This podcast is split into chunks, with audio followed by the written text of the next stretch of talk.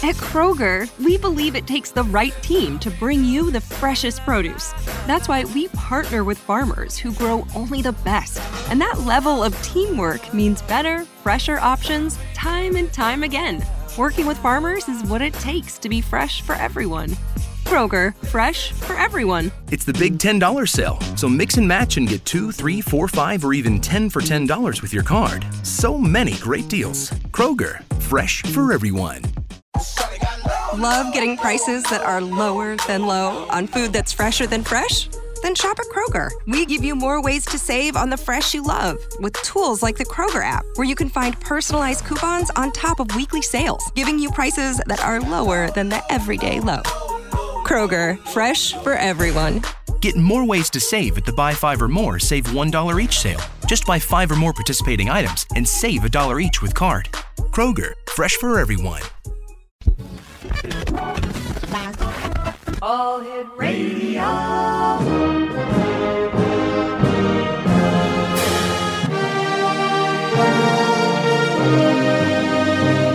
Welcome to the X Zone, a place where fact is fiction and fiction is reality. Now, here's your host, Rob McConnell.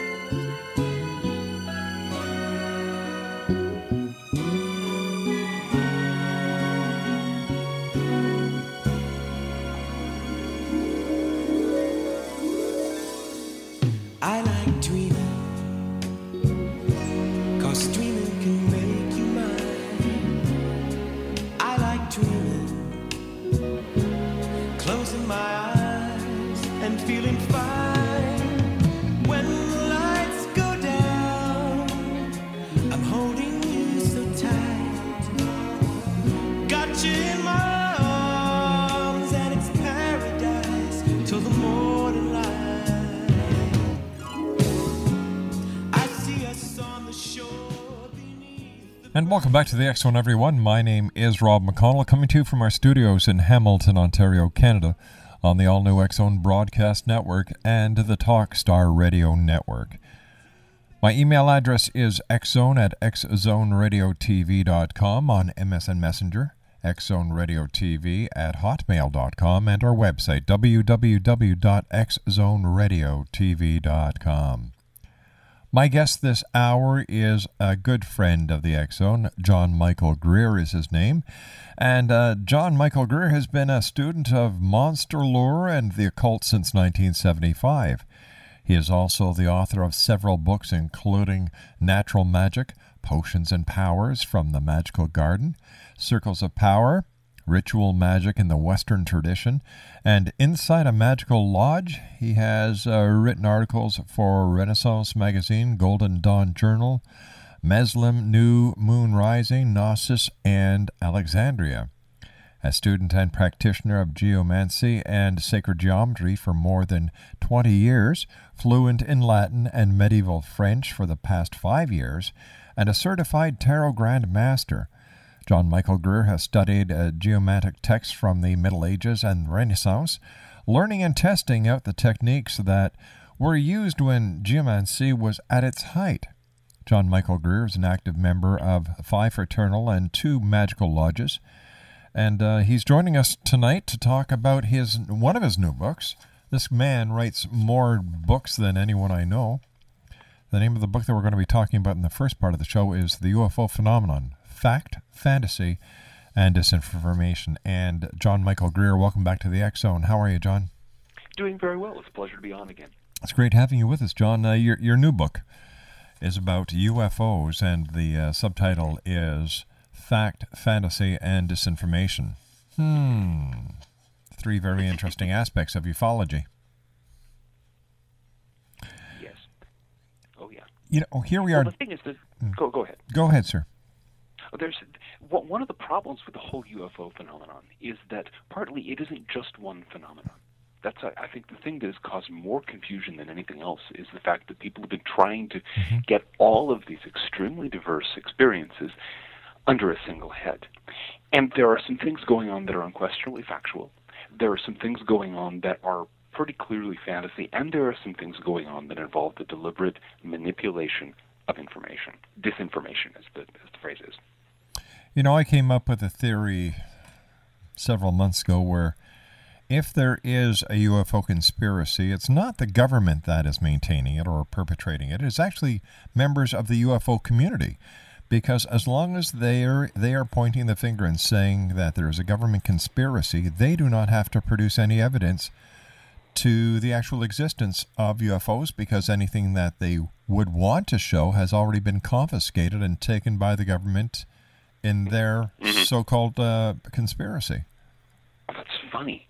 So, so in other words, yeah, the government conspiracy is so good that that's why we don't have any evidence. It's all their fault. Well, that's that's what the UFO community is is, is saying loud and clear. It's- it's- no, I no, I, I it. understand that. Yeah. it's it's like it's like the um, the people out there who insist that oh, say the Freemasons or somebody run Mm-hmm. the world, and the fact that there's no evidence for this just proves how clever they are. Exactly. Exactly. Yeah. Mhm. Well, I think one of the things that has to be understood in, in dealing with UFOs and with the, with that whole phenomenon and many other phenomena is that there's not just one group of people who are trying to manipulate the information. And you see, that's where the big surprise comes because when it comes to the manipulation of information, according to what ufologists and researchers would like us to believe, the manipulation Mm-hmm. comes from the government. Well, I would start by saying which government, because not all governments have the same agenda in this situation. Um, it's been tolerably well documented, for example, that the Soviet Union, back when there was a Soviet Union, used, quote, UFO sightings, unquote, as a cover for some of their aerospace testing. One of the things I suggest in my book is that they basically copied that like from the United States government, which has been doing the same thing for a long time. And that other countries around the world have used, um, oh, it must be a UFO, as a as a very convenient cover for having airplanes or other technologies someplace where they weren't supposed to be. John, stand by. You and I have to take our first break. John Michael Greer is our special guest. Here's the website, Exonation www.redroom.com forward slash author forward slash John dash Michael dash Greer. We'll be back on the other side of this break. Don't go away.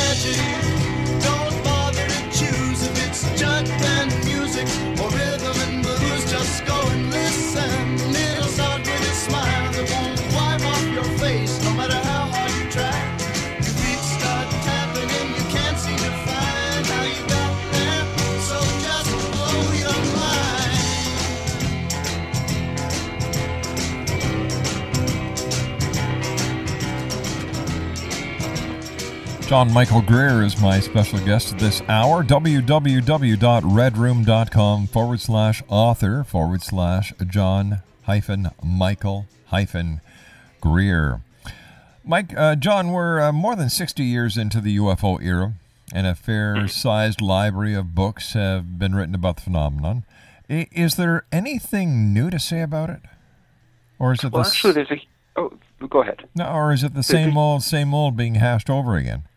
Well, we've been hearing the same old, same old, same old for about 60 years now. Mm-hmm. That doesn't mean there's nothing that is, that's left to say. It means that the entire debate has become mired in a couple of completely unproductive assumptions.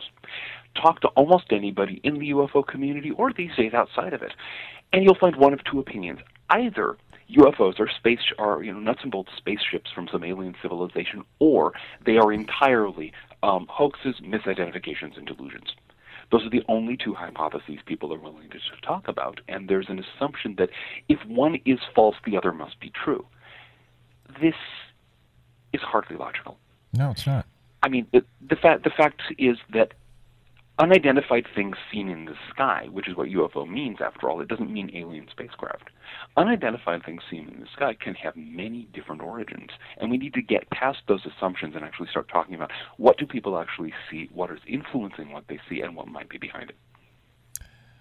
What does the history of the phenomenon have to do with figuring out what's really out there or up there? Well, the history is crucial because, I mean, if if you were a scientist um, actually researching a phenomenon instead of either trying to debunk it or trying to um, insist on some you know mm-hmm. preconceived notion, you start by figuring out what is the phenomenon, how does it change over time. And the thing that you're going to find out if you track the UFO phenomenon over time is that it changes in lockstep with popular culture, and popular culture changes first across the board. You see something in the UFO world mm-hmm. out of popular that you know if you see something showing up in the sky, people reporting UFOs. Look back a few years or even a couple of decades, and you'll find that it was in popular culture first.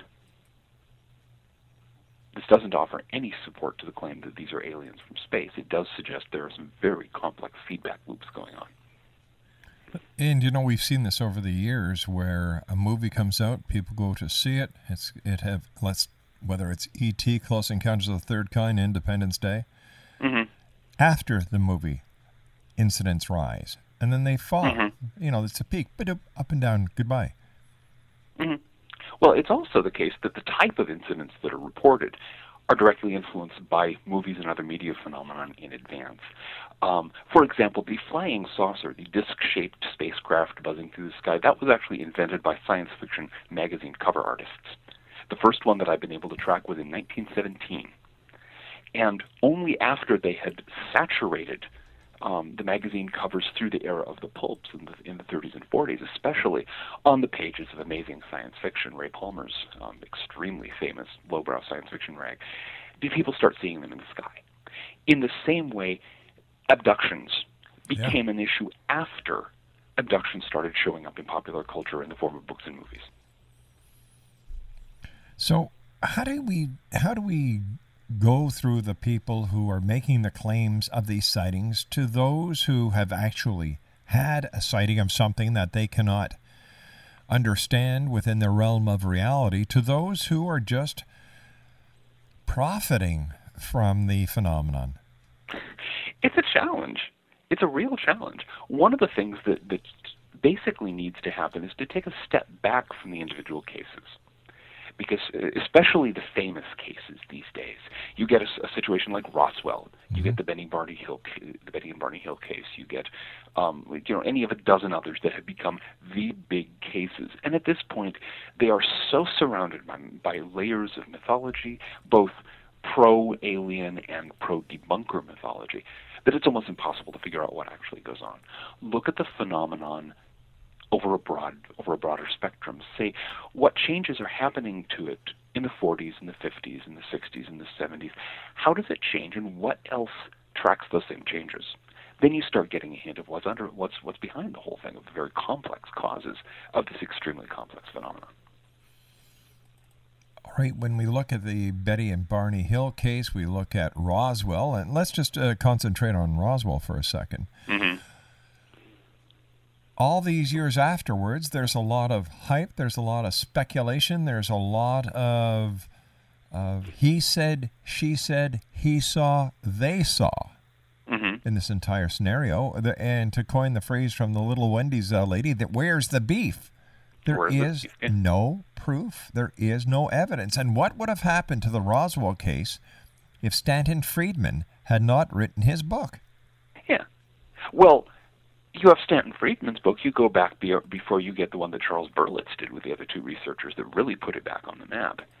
And the fascinating thing about that book is that it actually lifted most of it, or many of its details, from an earlier book about a completely faked UFO crash at Aztec, one that was just invented by by um, a couple of con artists who sold the story to Frank Scully. And so you get you get this situation. Here's another place where history matters. Look at the details and say, where have I seen that before? Mm-hmm. And in many cases, again, you can trace it to popular culture, you can trace it to themes moving through the UFO community as they're elaborated in more and more versions. You could just kind of track it back and say, what was actually going on in the summer of 1947. And that actually becomes a very interesting question because you notice, among other things, that the kind of UFOs that were being seen in 1947 are not being seen today. The things that people reported and photographed during the big um, UFO flap in the summer of 47, in late, late, uh, late June, early July 1947, right. were silver, round, or spherical objects at high altitude. So, That's what they saw. So how come the change? Yeah. So the, there were spher- we had these spherical daylight objects which were seen quite frequently during that flap and a couple of others later. After the mid 1950s, the phenomenon changed to bright lights at high altitude. Primarily, that was the thing. There are some other things that we're also experiencing. That that becomes a complex matter. Of course, we're, uh, I think everyone is now aware of the black triangles, which mm-hmm. showed up in the very early 1980s and became a big deal for a while. Now, ask yourself this who was doing something with spherical silver objects in the 1940s, lights at high altitude in the, in the 1950s and 60s, black triangles in the 1980s? The U.S. government. The U.S. Air Force. We're talking about a history of American mm-hmm. aerial espionage. That's right. In the 1940s and early 1950s, the hot technology for aerial espionage was high altitude balloons. Yeah. 1954 saw the U 2 enter service. And the um, early 1960s, you had the SR 71, both of which you see anomalous lights moving like stars against the background at very high altitude at dawn or dusk.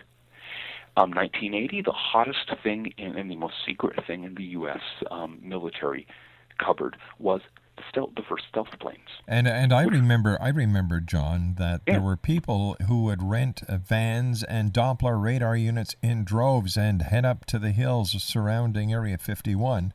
Mm-hmm. And see these lights in the sky and had no idea why they were not getting a radar return. Well, Hello? there you go. Because because in fact that's where st- that's where the stealth prototype Have Blue was being tested. That's, that's right. one of the places. Yeah. Yeah. And so and in fact, one of the things that is most interesting to me about the whole UFO phenomenon is that, except for the fact that they got the one central thing wrong, mo- many of the UFO believers are right about a lot of things. Are they right that there's something really, really funny associated with UFOs going on at, at um, Area 51? Absolutely. That's where America's spy plane fleet was based mm-hmm. for decades. Um, are they right that the government's hiding something? Of course they're right. It's just that it's not spacecraft from another civilization. It's um, you know fairly well documented aerial espionage technologies. Um, are they right that the government has been turning out disinformation? Absolutely. What I don't think they've grasped is that the whole story that these things are aliens from space is part of the disinformation. And they're not grasping the fact that this is all being done in a matter of national security. It's, yeah, and totally well documented stuff. Yeah. You can go back and get a lot of information on the old spy balloon tests of the, of the 40s and 50s. I mean, the United States flew barrages of spy balloons over the Soviet Union from one end to the other. Um, the Russians, uh, under Khrushchev, displayed one of them at a big international conference in a high state of, of, fury at one point. You know, it's all very well documented, but because everyone's looking for little green men or, or, or you know, grays from Zeta Reticuli or what have you, nobody's looking at, okay, what's the connection? Well, you know, what was it? Um, would have been seven. No, no, what? Uh, see, some yeah, just a very short time before the whole UFO thing took off. Um, yeah, three years. The preparations for D-Day, when the United States and Britain manufactured a complete fake army to buffalo the Germans to thinking we were going to invade France in a different place than we were. Oh, I remember this one. You remember that stuff? Yep. One of the lessons of that that most people don't realize is that you have several layers of deception. You don't just hide the truth underneath one layer of fraud you set up at least two and maybe more than two frauds in opposition to one another and get them fighting back and forth. The German high command was in a tizzy over which of the false invasion plans were true. And they finally settled on the one across, uh, right across from Dover at the Pas de Calais, because that's the one that looked most most plausible. It's just that it was made to look plausible. Isn't that where and the had? actual invasion was was was taking place in Normandy, quite some distance away, and they didn't realize it. Isn't that where they had tanks uh, that were actually made of balloon inflatable tanks and other? Yeah, yeah, they uh, had inflatable tanks. They had entire military bases that were stocked by that were staffed by small crews of actors who were supposed to scurry around looking as busy as possible. They were planting fake documents. They had um, aerial reconnaissance going in places where they had no intention of invading. They had one group of people who were set up to convince the Germans that we were going to invade Norway. Another batch that was trying to convince them we were going to invade Greece. Hey, John, stand All by, over- friend. You and I have to take our news break at the bottom of the hour. Oh, yeah, yeah. John Michael Greer is our special guest. And uh, John and I will be back on the other side of this commercial break as we continue from our studios in Hamilton, Ontario, Canada. Don't go away.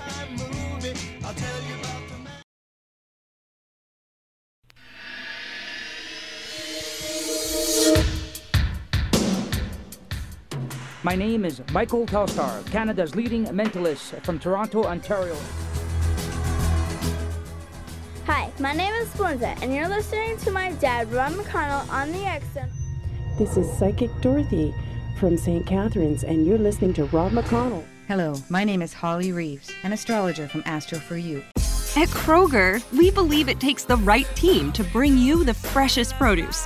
That's why we partner with farmers who grow only the best. And that level of teamwork means better, fresher options time and time again. Working with farmers is what it takes to be fresh for everyone. Kroger, fresh for everyone. It's the big $10 sale, so mix and match and get two, three, four, five, or even 10 for $10 with your card. So many great deals. Kroger, fresh for everyone. Texting privacy policy and terms and conditions posted at textplan.us. Texting enrolls for recurring automated text marketing messages. Message and data rates may apply. Reply stop to opt out. The pandemic has been hard on all our kids. New studies show more than one in three children who started school in the pandemic now need intensive reading help. Here's the good news your child can be reading in just 30 days, guaranteed, with Hooked on Phonics. My first grader was behind in reading, and this program has made a huge difference. She's now reading above grade level. I use it for my kids' nightly reading for school. We love it, and it's super easy and quick to do. My kid, who just turned four years old and has been using the program since January of this year, can now read. Thank you so much, Hooked on Phonics. Even if your child has been struggling, Hooked on Phonics will teach your child to read in just 30 days, guaranteed. And right now, you can get started for just $1. Text the word KID to 323232 right now. It's fast and easy. Text KID to 323232 and teach your child to read in just 30 days, guaranteed. Text the word KID to 323232. Text KID to 323232. Texting privacy policy and terms and conditions posted at textplan.us. Texting enrolls for recurring automated text marketing messages. Message and data rates may apply. Reply stop to opt out. The pandemic has been hard on all our kids. New studies show more than one in three children who started school in the pandemic now need intensive reading help. That's right, millions of kids in kindergarten through third grade in the United States cannot read at grade level. Here's the good news your child can be reading in just 30 days, guaranteed, with Hooked on Phonics. Even if your child has been struggling, Hooked on Phonics will teach your child to read in just 30 days, guaranteed. And right now, you can get started for just $1. Text the word grade to 323232 right now. Hooked on Phonics is highly effective and incredibly fun, and everything can be done right from home and in less than 20 minutes a day. For more than 30 years, Hooked on Phonics has been the proven learn to read program that kids love to use. Text grade to 323232 and teach your child to read in just 30 days, guaranteed. Text grade to 323232 right now and get started for just $1. Text grade to 323232 now. Text grade to 323232. And you're listening to Canada's number one paranormal radio show, The X Zone, with Rob McConnell. Welcome to the X Zone, a place where fact is fiction and fiction is reality. Now, here's your host, Rob McConnell.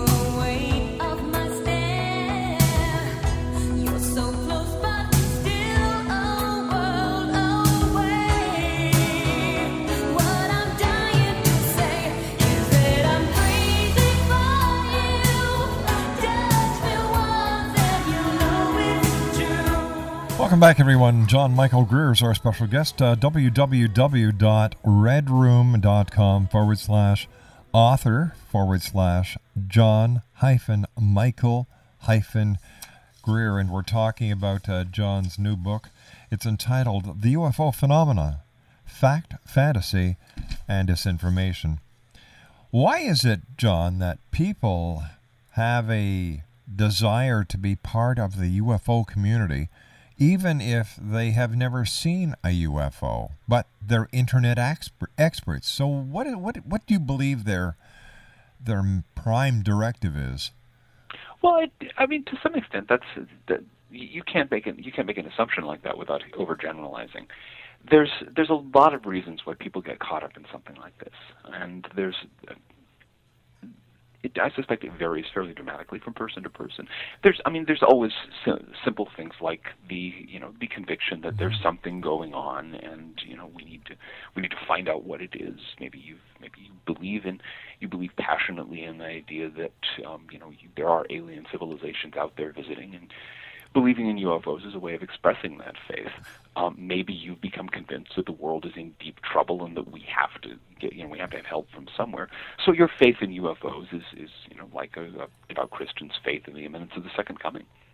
Um, there's a, there's a lot of things that that draw people to this mythology. And I think it, the UFO thing needs to be understood, as Carl Jung pointed out a long time ago, as a mythology, as a set of emotionally powerful narratives that many people find very compelling. That unfortunately also makes it very difficult to talk um, sensibly about what's actually going on there because, as with any mythology, people don't like it when you ask hard questions about the facts. But didn't Jung also say that um, flying saucers were were uh, you know were actually psychological projection? Well, he was he was not perfectly certain about that. He he argued he suggested at one point in his, in his essay on the subject that there might be a physical reality behind them. He suggested another point that whatever was going on, they were certainly powerful um, symbols that came out of the split world of the of the Cold War era as, a, as an image of wholeness, images of totality, kind of a mandala symbol. And he found them popping up in dreams like anything, as you'd expect. Um, really, his essay on the subject is one of the is one of the more useful things that that have been written about UFOs, and I wish more people would pay attention to kind of the subtext that he's saying. Look, these are a creation of a particular historical period, a projection of its fears, its hopes, and its dreams. If there is a physical reality behind the, behind the phenomenon, or behind mm-hmm. certain parts of the phenomenon, we need to get past our own habit of projecting our our hopes and fears onto it, like so many patterns onto an ink blot, and actually look at what people are experiencing, and then you know some potentially very unusual, potentially useful discoveries can be made.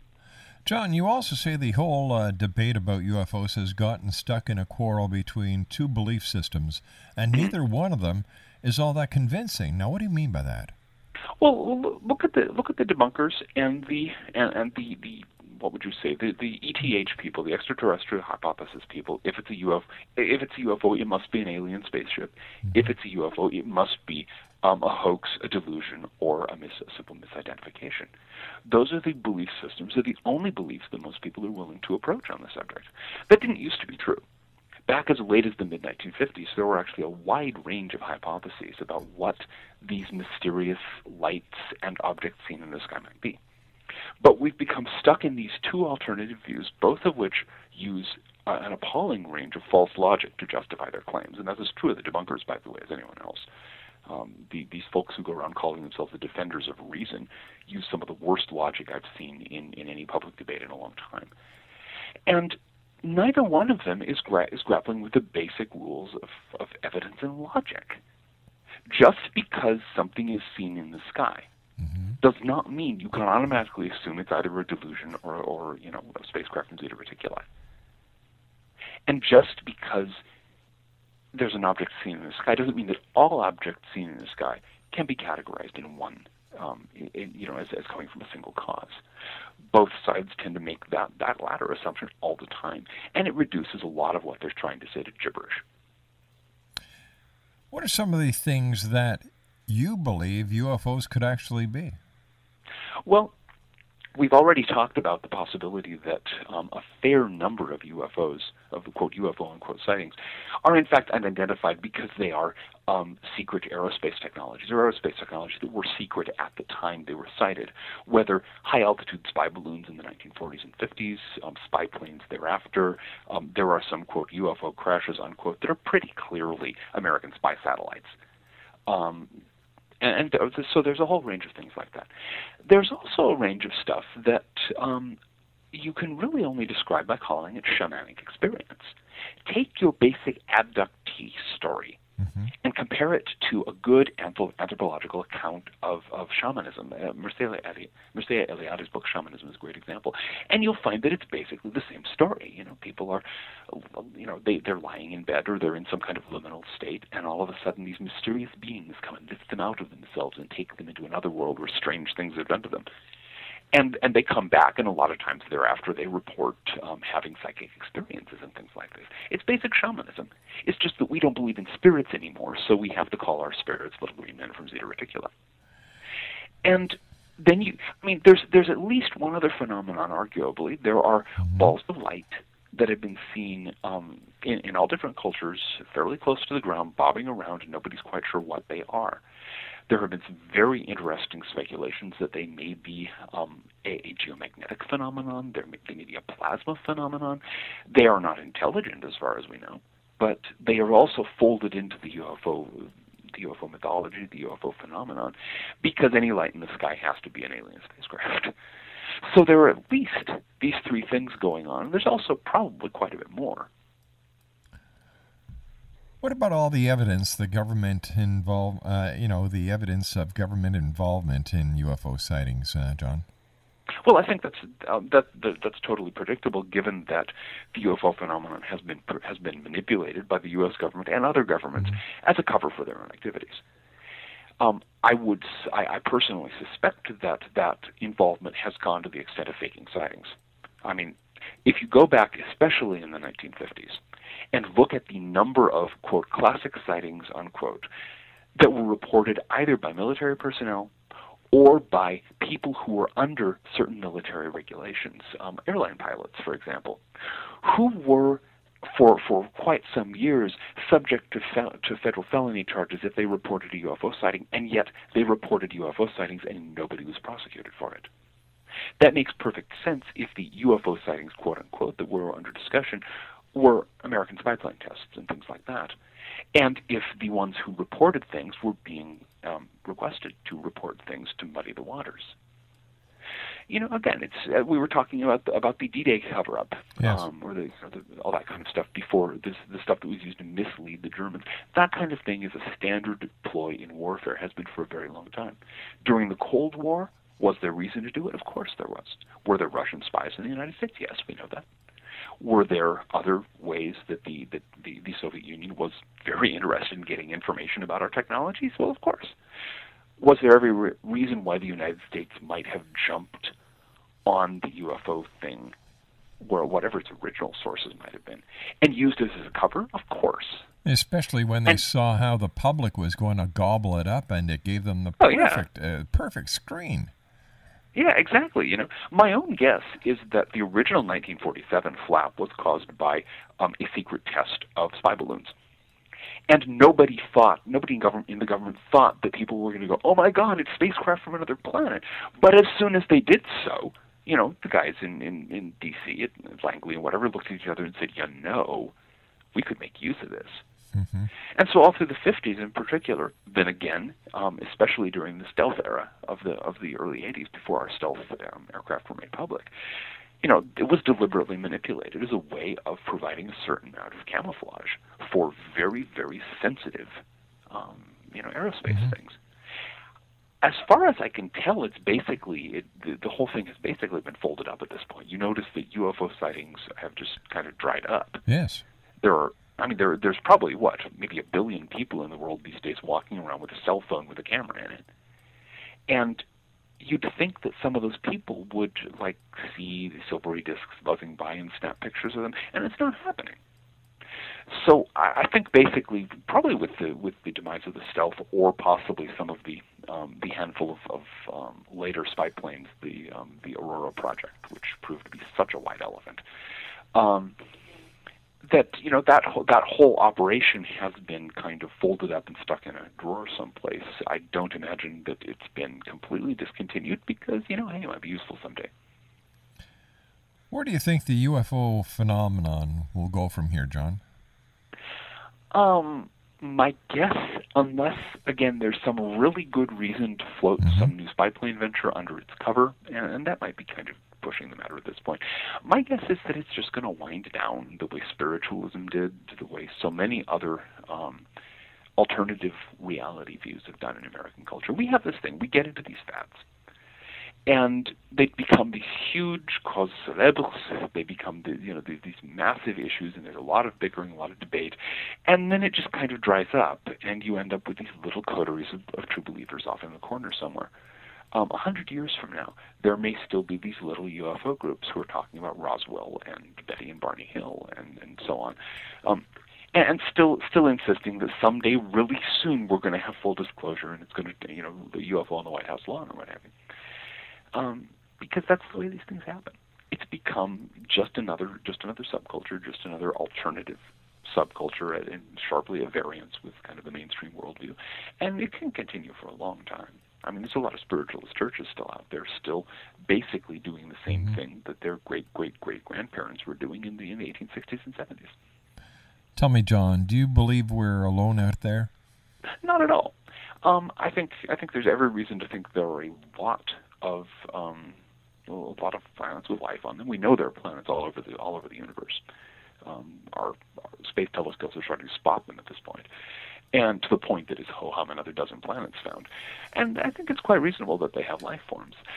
I have my doubts about the idea that it's possible to travel from star to star simply because of the energy concentration that's needed. You need so much energy to cover the, those immense distances.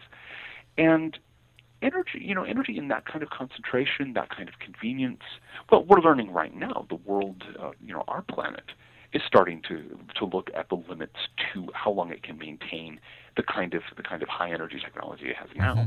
because we're rapidly exhausting our supplies of fossil fuels and nothing else is stepping up to the plate. It wouldn't surprise me a bit if you know out across the galaxies. There are many many many other intelligent species that have been through this exact same curve. You know they've had their their sort of rise time. They've they've developed a high energy technology had a brief period having lots of big loud fancy machines and maybe done a little space travel and then settled down and had to learn within their means or had to learn to live within their means. We may get a radio message from them someday. I don't know. Uh, we may never know.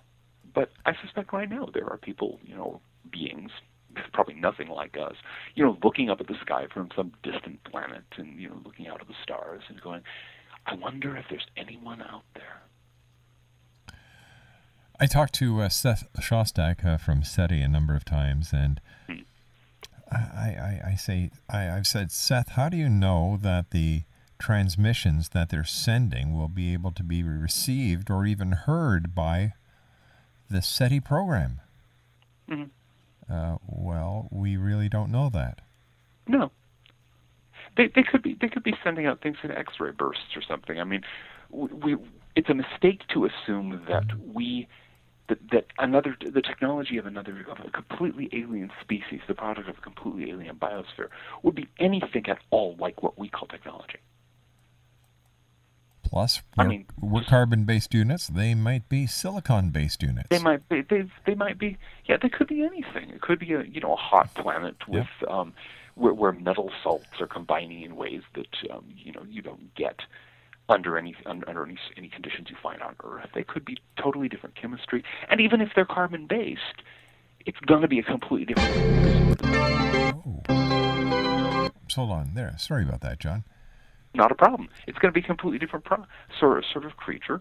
Um, we just have no way of imagining what they're like, what their technologies might be, and and you know they could be sitting there listening to the sky, you know, using X-ray um, devices and say, well, we're not getting any messages.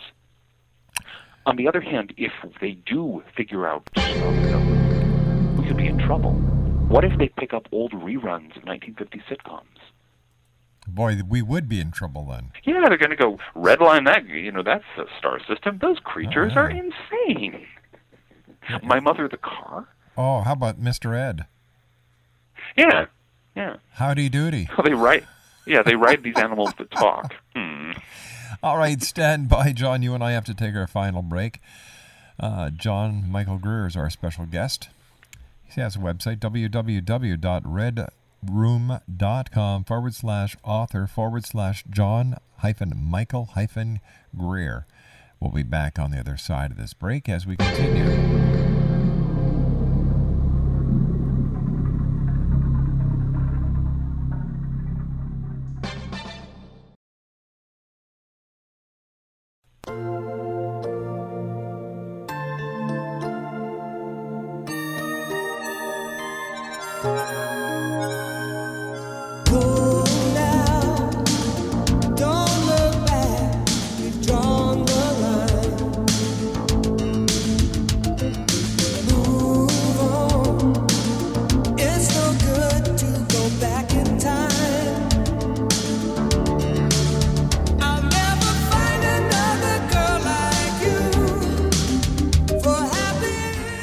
Michael Greer is our special guest of this hour, Exo Nation. His website is www.redroom.com forward slash author forward slash John hyphen Michael hyphen Greer.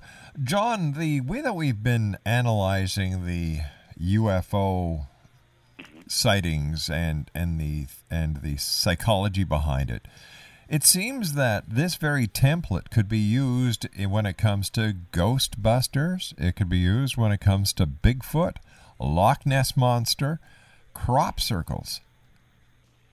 Oh, don't that's crop circles in particular. I mean, that that's one of those things. It very quickly became an industry, Mhm. and a lot for quite a few years, a lot of money was being made by luring credulous American tourists, mostly American tourists, to do these um, expensive tours. There was, uh, I I was, I happened to be in Britain in 2003, and there was this postcard being sold um, fairly commonly all over the West Country in, in little places where they had um, a, a typical Somerset farmer, um, kind of hayseed type, sitting there next to a satellite dish with a pair of earphones, and a stack of signs saying "crop circle this way," um, one pound entrance fee, and it, the the thing the the um, words below the picture were um, phoning in the order for next year's circles. Oh, It wa I think it was pretty much open that that was at, a certain point it was being done. Um, and, and, and yet there are so way. there are so many real mysteries in this world that we take Mhm. for granted. For for Oh, yeah. example, Stonehenge and and all the other great landmarks that that you and I have discussed over the years. Do you see? To me, these are the real mysteries, and that Mhm. people are spending their lives looking in the sky, in the sky in the sky for UFOs that really aren't there, in my opinion, or chasing out ghosts out, out of graveyards looking for a Loch Ness monster that, well, don't know, haven't seen Nessie lately, and then these all all these other phenomenon that really can't be proven when you've got so many wonderful mysteries that are so rich with history right in front of you. And we have so many mysteries within ourselves. Oh, that's I mean that's the final frontier. That's the frontier we need to be looking at. The imagination that it takes to create a mythology like the like the UFO myth, and to to use it for all the many purposes it's been used to um, to use it as a powerful tool of motivation for in many different Mm-hmm. ways. That's a wonder. That's something we should be studying and thinking about and learning from. We're no, not not sitting there waiting for the guys from Zeta Reticuli to, to get around to landing 60 years after the fact. They ain't coming. They you know, they, they never were. but but there's so but there's there's a remarkable story to be told and a lot of very interesting just it, it, it's a fascinating very human story how people you know for much of the 20th century came to believe that we were being visited from other worlds that's one of the things i've tried to really talk about in the book John, I want to thank you so much for joining us tonight. As always, a great pleasure talking to you. Um, let our listeners know how they can find out about you and where they can get your books. Well, the books can be gotten. Um, most of my books can be gotten online. Um, pretty much all of them. Actually, if you go to the site that you've mentioned, um, www.redroom.com slash um, author slash John hyphen Michael hyphen Greer, there are sales links on that page to all my books, or your favorite local your favorite local neighborhood bookstore will happily order things for you if they don't have them in stock. It's probably your best bet. John, take care of yourself until you and I meet here in the Thank X Zone in the very near future. Take will- care, my friend. I look forward to another conversation. All right, John, take care. John Michael Greer has been our guest this hour. And in the next hour, I've got a gentleman coming on who's going to tell you how to get fired from your job. Now, why anyone would want to get fired from a job is beyond me, but this is the X Zone, and we'll be back on the other side of this break. Don't go away. Texting privacy policy and terms and conditions posted at textplan.us. Texting enrolls for recurring automated text marketing messages. Message and data rates may apply. Reply stop to opt out. The pandemic has been hard on all our kids. New studies show more than one in three children who started school in the pandemic now need intensive reading help. Here's the good news your child can be reading in just 30 days, guaranteed, with Hooked on Phonics. My first grader was behind in reading, and this program has made a huge difference. She's now reading above grade level. I use it for my kids' nightly reading for school. We love it, and it's super easy and quick to do. My kid, who just turned four years old and has been using the program since January of this year, can now read. Thank you so much, Hooked on Phonics. Even if your child has been struggling, Hooked on Phonics will teach your child to read in just 30 days, guaranteed. And right now, you can get started for just $1. Text the word KID to 323232 right now. It's fast and easy. Text KID to 323232 and teach your child to read in just 30 days, guaranteed. Text the word KID to 323232. Text KID to 323232.